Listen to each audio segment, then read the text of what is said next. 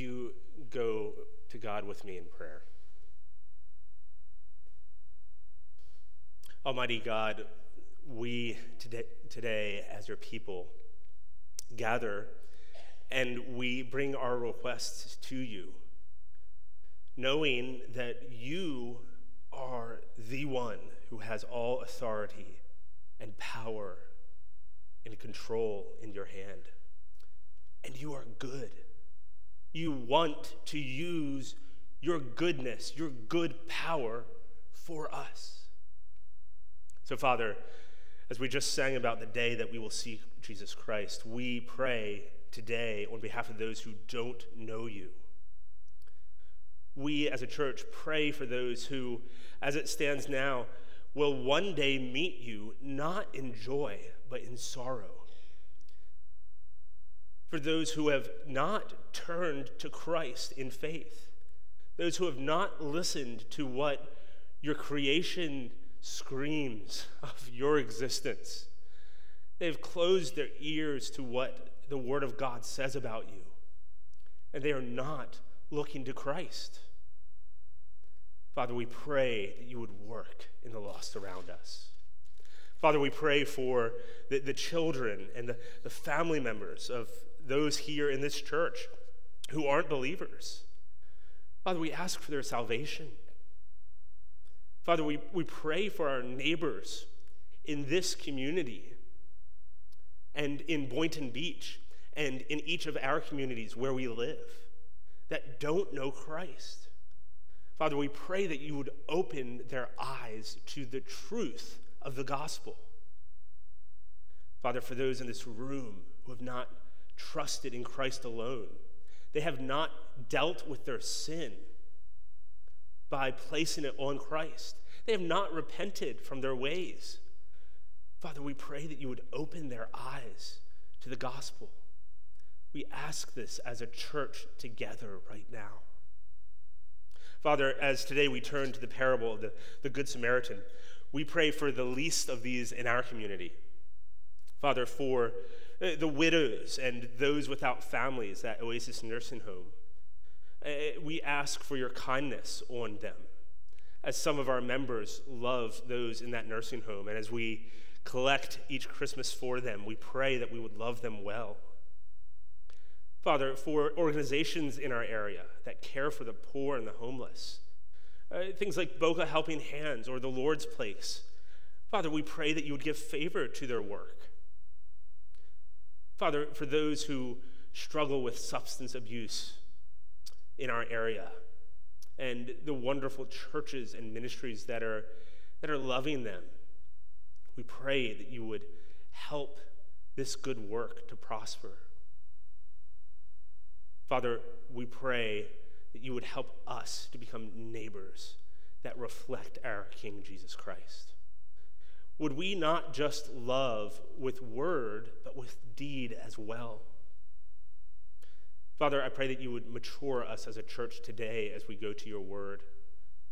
We pray that we would see the beauty of Christ and what he calls us to. We pray that you would speak to our hearts, not through my words or my insight, O oh God, but fundamentally through your word, which is true and is life giving and is good and is clear. We pray that you'd shape us as a church this morning. And we pray this in the name of Jesus Christ. Amen. Well, in recent years, the term virtue signaling has increased in usage, especially on online circles and social media. If, if you're not familiar with the term, uh, to virtue signal is to uh, is generally understood negatively, and it means that you, you publicly express your support for a cause or a, a, a virtue in order to, to signal to others your moral correctness, in order to show that you're on the, the right side of an issue, oftentimes a controversial issue. issue. So on Instagram or Facebook, or even in a conversation with friends after church, uh, you make sure that your perceived profile aligns rightly with the key issues of the day uh, whether it's a political party, or a current area of injustice in our world or immorality in our culture. the virtue signal is to give the necessary clues to others to make sure they see that you are in the right. And it's about, honestly, it's about posturing, it's about impression, because it's about uh, naming your side more than it is about doing something about the issue you're talking about. So, whether it's a bumper sticker or a comment on a profile, it's aligning yourself with the moral superiority. Now, this word that I'm kind of picking on here at the beginning of my sermon, virtue signaling, it might be a newer term and it might have gained more attention in the online world that we live in now. But the issue is anything but new. Uh, the Bible has much to say, actually, about those that care chiefly uh, that their, their views are signaled correctly and, and do that more than they care about how they actually live before God. Uh, Amy Joseph writes this. She says, While speaking out on important issues is sometimes warranted, the Bible invites, nay, com- nay, commands us to be much more concerned with virtuous living than virtue signaling. Jesus instructs us to, vote, to devote more time and energy to aligning our hearts and lives with the truths of His Word than to aligning your Facebook profiles and Twitter feeds with groups or causes. I wonder do you give more attention to how you signal your moral correctness than to the attention you give to, to aligning your heart and life with God's word? This is what we're going to talk about today. For, today's passage is going to help us with this. If you brought your Bible, open your Bibles to Luke chapter 10, to the passage that Mitch just read for us. Today, we're going to focus on this confrontation uh, from a man who signaled rightly about his moral, moral ideas and about how to honor God, and yet uh, his heart did not follow suit. We're going to look at the parable of the Good Samaritan. As we do, just let me encourage you, church, to be on guard against the familiar becoming unimportant. We all know this story. Let's ask God to show it to us afresh as we look at it closely. My prayer is that we'll be confronted clearly with the high call of the law of Christ on our lives. And my intent is to do this with you today by answering four questions from the text today. I'm going to ask and answer what does God require? How should we, how do we respond? How should we respond? And then how does Christ respond? If you notice there at the beginning of our passage, the context of the story is, is one of confrontation. Look at verse 25. We read, And behold, a lawyer stood up to put into the test, saying, Teacher, what should I do to inherit eternal life? Luke shows this man is, is standing up, is, is getting up to confront Jesus, getting on his feet. And this man was, was a, a lawyer. So this would have been an expert in the law of God. Likely, this was a, a Pharisee that, that specialized in the Old Testament law. And here Jesus is, is this traveling rabbi who's teaching people how to live before God and telling people that, that he has the revelation uh, of God himself. We saw this last week. And it seems that, that this lawyer comes essentially to audit Jesus. He's going to check up on what he's saying, making sure he's legitimate. He doesn't want to learn from Jesus. We read in the text, he wants to put Jesus to the test. So he asks Jesus, what should he do to inherit eternal life? Now, this would have been a common discussion among Jewish rabbis. As a God fearing Jew, uh, what, what does this Jewish man need in order to, to share in the resurrection of the righteous at the end of time? And so the confrontation is on. Uh, the bait has been set. Will Jesus here give the right answer from the law? Well, Jesus masterfully answers this question with another question. Look at verse 26. He says, He said to him, What is written in the law? How do you read it? Now, there's two beautiful things happening here at once. First, Jesus is showing his reliance on the Word of God. is, is pointing the, the man to reflect back on what God requires. It's God's word that will give the answer to what we need for eternal life. But then, second, notice this, this makes the, the lawyer explain himself. Uh, so there'll be actually no room for debate if he answers rightly. As one commentator explained, Christ intended to draw the reply from the Pharisee that he might condemn himself. And we'll see that the lawyer himself is forced to acknowledge what, what God himself says in his law. This is where we see the first answer to our question. Number one, what does God require? Now, maybe you're here today and you don't think about this question much. You don't think about what God requires of you. Maybe you're not yet a, a follower of Christ. Uh, I, let me just suggest to you here that if, if you were created by God, if you're here today and you did not create yourself, you're created by a being outside of yourself that's greater than you, then you uh, owe to that being who created you some form of allegiance or obedience. Eh, he gets to set the requirements for your life, not actually you. We humans like to set up our own standards. We like to, to think of ourselves as good enough, uh, which honestly is just foolish to, to set our own standards. It's like, like an athlete who, who wants to set a world record. And so he begins by deciding himself the standard of the world record he needs to meet. It's foolish. It just doesn't work that way. A subjective standard might be more attainable, but it doesn't win the prize. So also with life. As, as humans, we shouldn't be just asking how, how good is good enough? Am, am I doing good enough? But rather we should be saying, what does God, our Creator, require of us? What's that standard? And we find it here. Look at verse 27.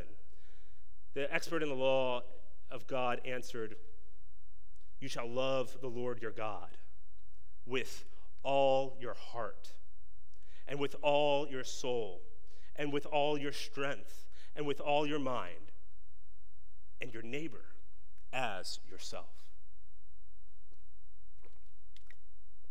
Now, this is a wise response for this expert in the law to give. As others have pointed out, uh, he, he probably could have done two things here. He could have listed all of the law and all of its requirements for holiness that God had given the Jews, or he could summarize them. That's exactly what he did here. He rightly chose a combination of Deuteronomy 6:5 and Leviticus 19:18, these passages which summarize love of God and love for others, the first half of the Ten Commandments and the second half of the Ten Commandments. And he, he answers what God requires. And what is it that God requires? Did you see it? It's perfect love. That's what God requires perfect love. You must love God with every fiber of your whole being your heart, your soul, your strength, and your mind. Now, these aren't four separate parts of you, but rather a, a description of all that you are as a whole person. Your, your mental capacities, your emotions, your, your physical strength, your very being. You're to give it all. And not, notice also that you're to love him as you do this. So this is more than just empty works, but you're to have an affection or a devotion for God that will inevitably produce action. And this loving devotion, notice, is to be pointed towards God. It's to be radically God centered in everything that you do, transfixed completely on Him. He He's to be the star at the center of your solar system. He's to be what you most desire. He's to be what you give yourself completely to, what you spend yourself on. My goodness, how good of a law is this? If God is as good as his word says, how kind of God to make us to want him, to get him. Beloved, his commandments are not burdensome. They are good for us. It is good for you to get to love God and to give yourself to that today. This is, this is a wonderful, beautiful calling that He's given to you. Spend your life loving God with every bit of who you are. Know Him and His person. How gorgeous, how, how beautiful, how amazing, and yet how high of a standard. Oh, friends, this lawyer has, has not done this, and neither have you. You haven't done this for one whole day of your life. You haven't done this even just this morning. You haven't loved God this way. We are just not radically God centered, are we? We are radically self centered. That's who we are because of our fallen condition of sin. As we are, as Augustine described, uh, turned in on ourselves, just perpetually navel gazing, thinking about ourselves. We are at the center of our own solar system, naturally. Instead of looking outward, looking to love God, we just naturally look in on ourselves. Well, this lawyer then not only summarizes the love for God, but he summarizes the law as it relates to others from Leviticus 19. He says, Love your neighbor as yourself. As yourself. Now, now, the assumption here is that we human beings naturally know how to give attention to ourselves, don't we? In fact, doctors, when they, when they see someone not doing this well, they say, Something's wrong.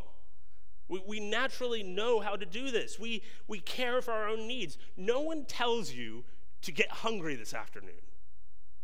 No one tells you to yawn. No one tells you at the end of a long, hard day to want your pillow that night. No, you naturally know to do it. No one forces you when you stub your toe to really hate that experience and to cry out about it. No, we're naturally prone to give attention to ourselves. And, that, that natural hard wiring, circuitry of, of the way that we operate is to be the software that we play as we love others. Timothy Keller says it so well. He says, You are to care for your neighbor with all the joy, the energy, the speed, and the attention that you care for yourself. That's what God requires. Who's done that? Who, who's done that well? What a good requirement, by the way. What a, what a beautiful thing. How beautiful God's commands to us are. Who wouldn't want to have a neighbor that was doing that in your neighborhood? Who wouldn't want to come join a church full of people that were doing this with one another? They're just loving themselves, others, as they love themselves, with all the joy and force and creativity and speed that you love yourself, you just give that away to loving others. Who wouldn't want to be part of that world?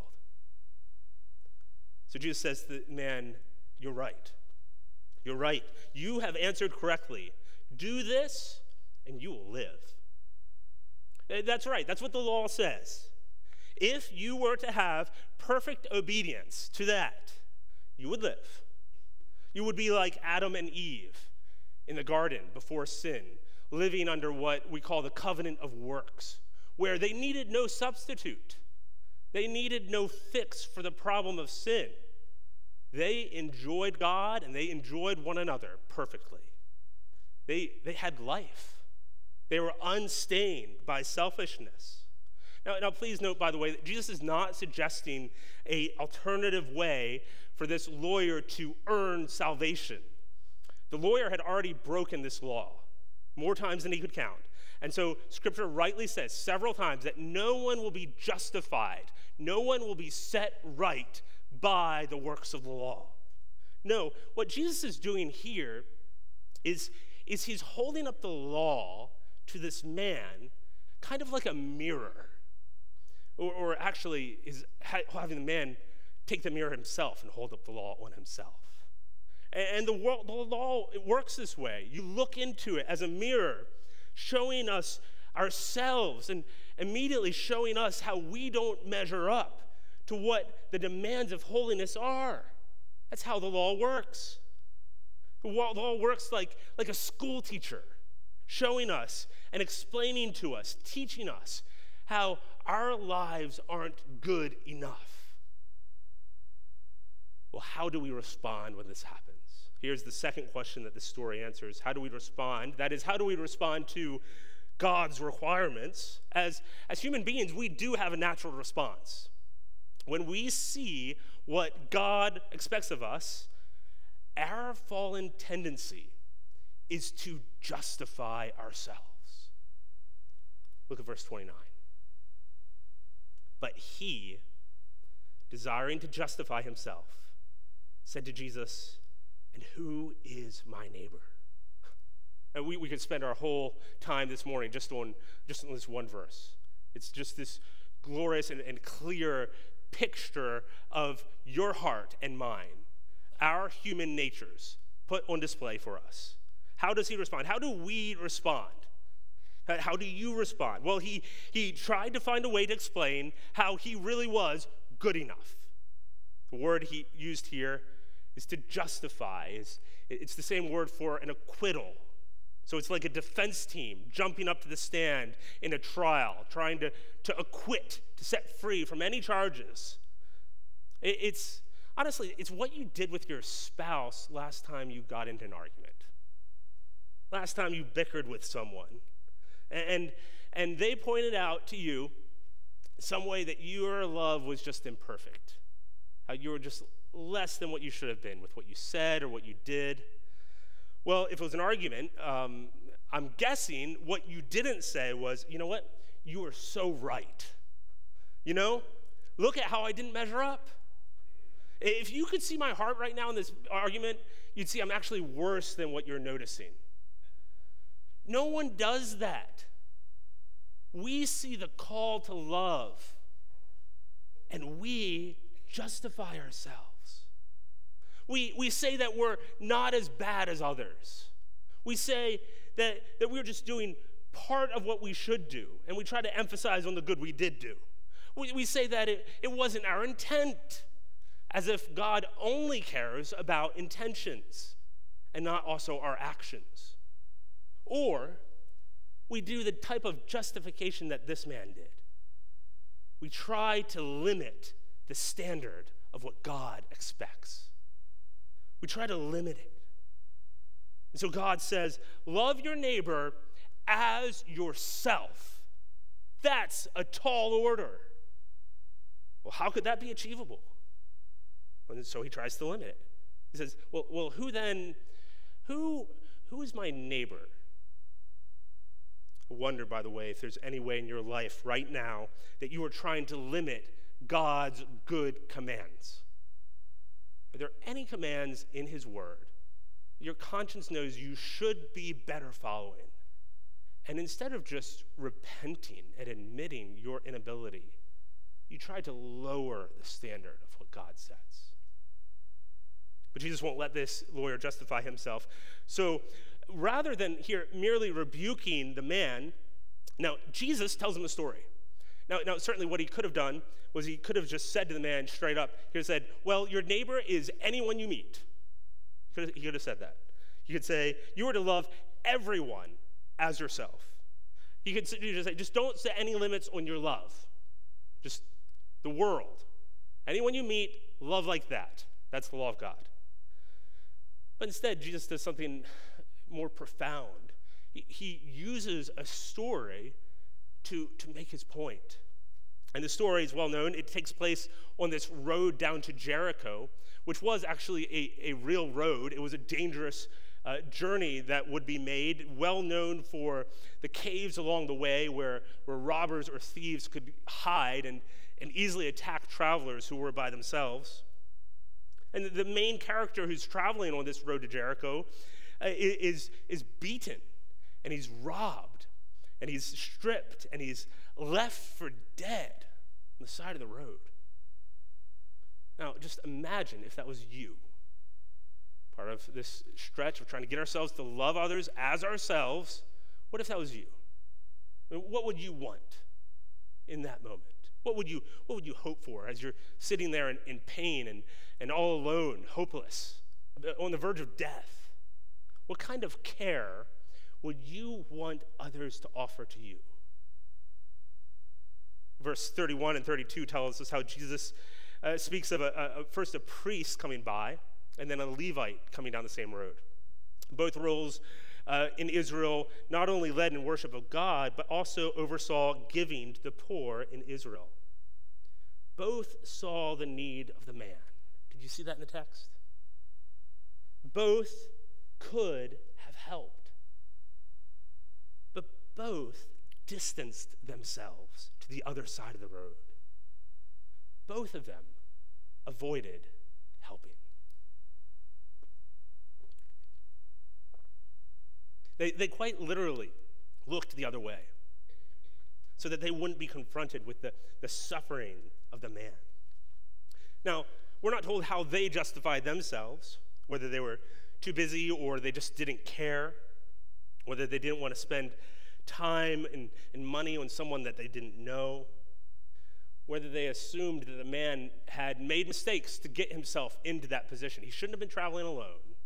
He should have been better prepared. He should have lived his life differently up until now, and he wouldn't be in that place. We're not told. We're not told if maybe they were afraid for their own lives. After all, the fact that this man was not dead yet meant that the, the thieves might still be close by. I wonder are there people in your life that you avoid? Are, are there people in this church that you back away from? Are there times that, that your conscience is pricked by way that you could help someone near you, and yet you close your eyes to avoid even seeing the need that God has put right in front of you? Uh, you know, elsewhere in, in Matthew 25, Jesus teaches uh, about the final day, the day we just sung about. And he tells how when he returns, he's going to separate the, the sheep from the goats. Uh, so the sheep, they, they belong with the good shepherd.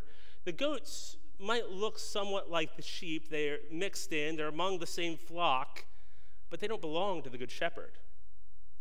Uh, they might be uh, Levites, even. They, might even be goats that are priests, even. They might be members of First Baptist Church of Boynton Beach. They might be regular attenders that come every single week. But they're, they're mixed in with the flock, they're not sheep. And in, in Matthew 25, Jesus says one of the ways that he'll be able to distinguish between those that look like sheep and those that are truly sheep, those who, whose lives have truly been changed by the gospel. They've really seen the gospel of grace. They get it. They get that nothing that they do before God earns their righteousness. It's all just given to them freely. It's all, all of grace. The ones that get that and the ones that miss it, well, one of the ways that Jesus is just going to be able to separate them right out is how they respond to the least of these in our world. How we respond to the hungry and the thirsty, the poor, the sojourner, the, the alien, the immigrant, the sick, the imprisoned. Uh, Jesus here is admitting that churches like ours can have mixed people together that aren't really Christians. And they might have heard the gospel, but they've never been changed by the gospel. Some people will virtue signal, they'll say all the right things, they'll post on their Facebook, they'll, they'll claim the right doctrine, they'll know the right answers, and yet their lives will show that they never experienced God's grace for themselves. It's just the, the fruit of their lives. It's just obvious by the way they live. They pass others on the road that they could help, like this Levite and this priest. That's how we do respond to God's law. That's how you respond to God's law. That's how I respond. Well, how should we? How should we respond to God's perfectly good law? When God word, God's word tells us to love Him supremely and love our neighbors as ourselves, what should be our response? Look at verse 33 with me. We read there, but a Samaritan, as he journeyed, came to where he was, the traveler was. And when he saw him, he had compassion he went to him and bound up his wounds, pouring on oil and wine. Then he set him on his own animal, brought him to an inn, and took care of him. The next day he took out two denarii and gave them to the innkeeper, saying, Take care of him, and whatever more you spend, I will repay you when I come back. The lawyer wanted to put a limit on the law of God. You saw that, right? He wanted to put a limit on the law of God and the love of neighbor. One author is helpful here, showing that Jesus is saying, don't wrongly limit the law of God. Don't limit the who, the when, or the, the how much of loving your neighbor as yourself. Think about the who of neighborly love. You see, this tw- the twist in this story is that for the hearers of Jesus' day, the, the, the hero of this story for that traveling man, the, the hero was a Samaritan. That the Samaritans, they were despised by the Jews in that day. They were not like the respected Levites or the respected priests. No, Jews had no dealings with Samaritans. They kept their distance. But this man crossed the chasm. This man didn't help the traveler based on his worthiness. He's a, he's a worthy guy. He's like me. I'm going to help him out. No, he helped based on his compassion. Did you see that in the text? Compassion draws the heart of love to, to, to love someone you would otherwise despise. Oh, dear Christian, is this not what Jesus did for you in the gospel? What I mean for this is, is that what Jesus did is he came to us when we were despising him. Uh, for, for anyone here who's here today who isn't a follower of Jesus Christ, we believe gospel says that we have all wronged God. We've, we've just offended him. We've lived our own ways before him. We've, we've made a mess of our lives. And the gospel is that Jesus came to us. He sought us out. He came to us and he lived a perfect life. He died. He, he died. He gave up everything and, and suffered the wrath of God on our behalf. And then he rose from the grave so that we could have new life in him. Anyone who, who embraces this message by faith Anyone who looks to Christ in faith and repents from their sin will, will receive the free gift of God, which is a relationship with Him and eternal life. Christian, this compassion of Christ should give us a love like we see right here. When you see the, the problems of poverty and, and of brokenness, is your first thought that person's unworthiness? Christ says, Don't you dare, don't you dare draw a line of worthiness and unworthiness when looking at your hurting neighbor. Oh, dear, Jesus, dear Christian, what if Jesus did that for you? What if Jesus chose you based on your worthiness? Who would be here today following him? No. What if Jesus came and offered judgment for our unwise decisions that put us in our place of suffering? none of us, none of us would be saved. No, Jesus offers compassion. Don't wrongly limit the, the when of neighborly love, not just the who. Verse 33 says that this man was on a journey and he stopped. He stopped and he likely put himself at risk. He, he wasn't helping, this Samaritan wasn't helping because it was, it was convenient for him that day where the, the Levite and the priest, they, they literally passed by on the other side of the road. Did you notice the Samaritan went over to help? But don't also, also don't limit the how much of loving your neighbor. Look at all that this man did. This man bound up the wounds of, of the hurting man. Likely, the, the, Samaritan would have had to tear his own garments for bandages in order to do this. He poured oil for soothing of the wounds, and he poured wine for cleaning out the wounds. He had both taken away from what he would have needed for the rest of his journey. He put the man on his own animal meaning he presumably now walked. This was a sacrifice for him. His, his life was different. He, he, he's now walking because this man is on his animal. He took the man to an inn. He doesn't just leave him there, he clearly stays overnight until the next day.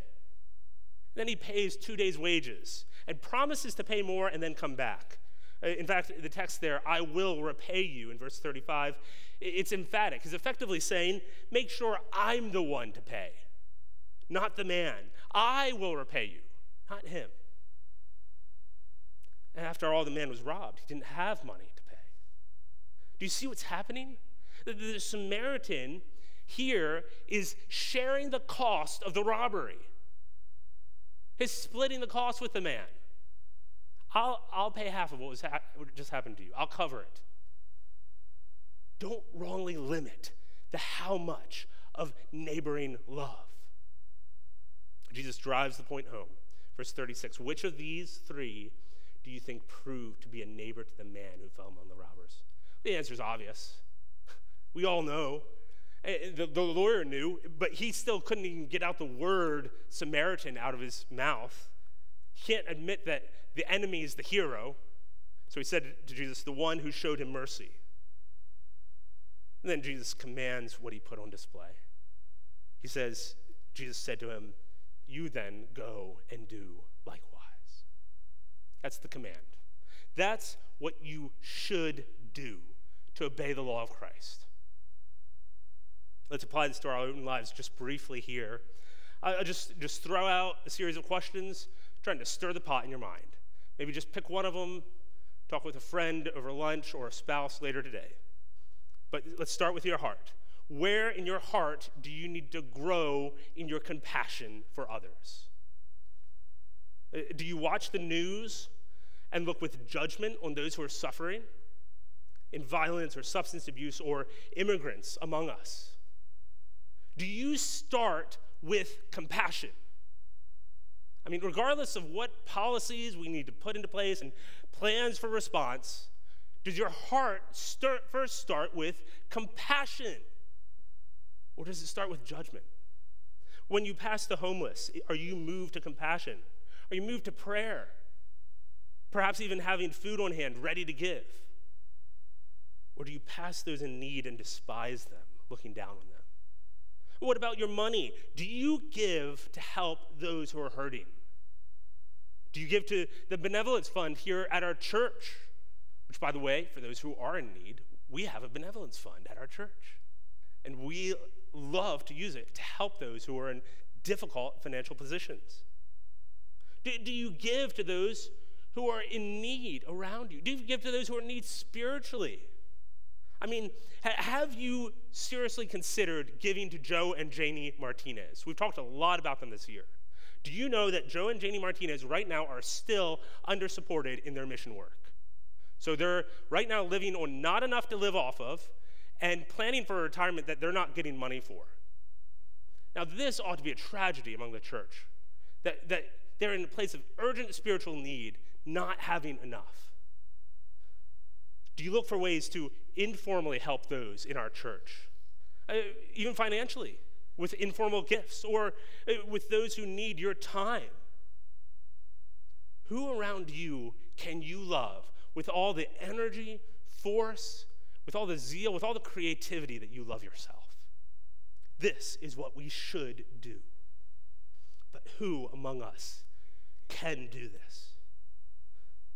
Oh, church, we need the power of someone who has done this already, who gives us an alien ability, an outside ability, an ability that doesn't come from our mere willpower to do this. We need something beyond ourselves if we are to obey the good law of God. I think that's part of why Jesus here chose to not just answer this man with the answer to clarify the law. I think this is part of the reason why Jesus chose to give his answer in a story, to give us the story of the Good Samaritan. Why? What am I talking about here? Because even this story helps us answer the question we need. Number four, how does Christ respond? You see, a command will never be enough to help us obey. But the one who has gone before us has not only set us an example, but he has given us his power that will lead us to obedience. Uh, now, this passage, just admittedly, is just notoriously misapplied as allegory. I mean, throughout church history, you can go back even to the early centuries of the church, people were reading this passage and saying that different details stood for different allegorical symbolisms. And I think it's been kind of cut up really tragically. It, the, the primary point of this passage is how you should live as a neighbor. It's what it looks like. It's a call to be a good Samaritan. And yet, on this side of the cross, for us who have seen the example of Jesus Christ, we can see how Jesus perfectly followed what he commanded. Jesus did this. He did it perfectly. And then he offers himself to us to give us his power to do the same. Listen to D.A. Carson. He writes this The only ultimate good Samaritan is Jesus himself. Because he comes to us stripped down, as we are stripped down, beaten up, broken, needy, and he pays our price. He bears us to a place of safety such that we don't have to bear anything at all, and he gives us life. Friends, do you want to love God with all of your being? Do you want to love your neighbor as yourself? You must first see Christ. You must see him as having come to us when we are ravaged and beaten down, when we are stripped, when we are incapable on the side of the road in our own power to move ourselves. We have no ability on our own. We are like that man on that side of the road. And the great Samaritan, Jesus Christ, comes and he pray, pays the price our sin deserves. He brings us to safety. He has compassion on us. He crosses the road to come to us. Your hope for obeying the law of God today comes from being transformed as you see that in Christ. As you see what Christ already did to obey the law, and how he then sacrificed and gave himself for you. When you're gripped by that type of love, when, when that type of love changes you from the inside out, you'll be made new. You'll, you'll see with new eyes that see the work of our Savior. And you'll find that in Him are all the resources you need today to obey. You'll find that you can start to love God, to really love God. You'll find that you can start to love your neighbor as yourself. Maybe not perfectly, but moving in the direction of our eternity and future our future home. You'll find that you can love Him because, as Scripture says, we love Him because He first loved us. He is what we need. Let's go and discover what this means today. Would you pray with me? Almighty God, we thank you for Jesus Christ, who is our great Samaritan. We thank you that when we were helpless on the side of the road, that Christ came for us. We thank you that he comes to us with compassion, not the type of cheap compassion that we so easily fall into for our neighbors, but a free an embarrassing level of compassion for us. Oh God, we pray that you would shape us by the gospel. We pray that seeing Christ, we might be transformed into his image. We pray that you would give us the strength that we need to follow his commands today. And we pray this in the name of Christ.